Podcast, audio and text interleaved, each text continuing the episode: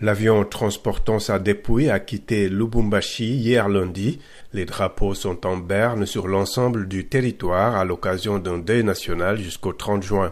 Le président Félix Tshisekedi, à la tête du comité d'accueil à l'aéroport de Ndjili de Kinshasa, s'est brièvement incliné devant le cercueil recouvert d'un drapeau congolais comme aux étapes du Sankuru, sa terre natale, de Kisangani, ancien fief politique du héros national, et du Haut-Katanga, le lieu de son assassinat le 17 janvier 1961, un programme culturel et religieux est prévu à Kinshasa.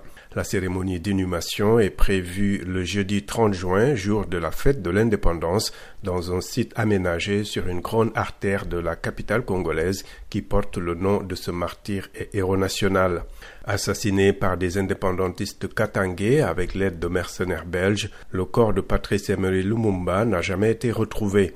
Un ancien policier belge avait dit que le cadavre a été dissous dans de l'acide et le seul reste, une dent, a été conservée en Belgique qu'il a restituée le 20 juin à la RDC.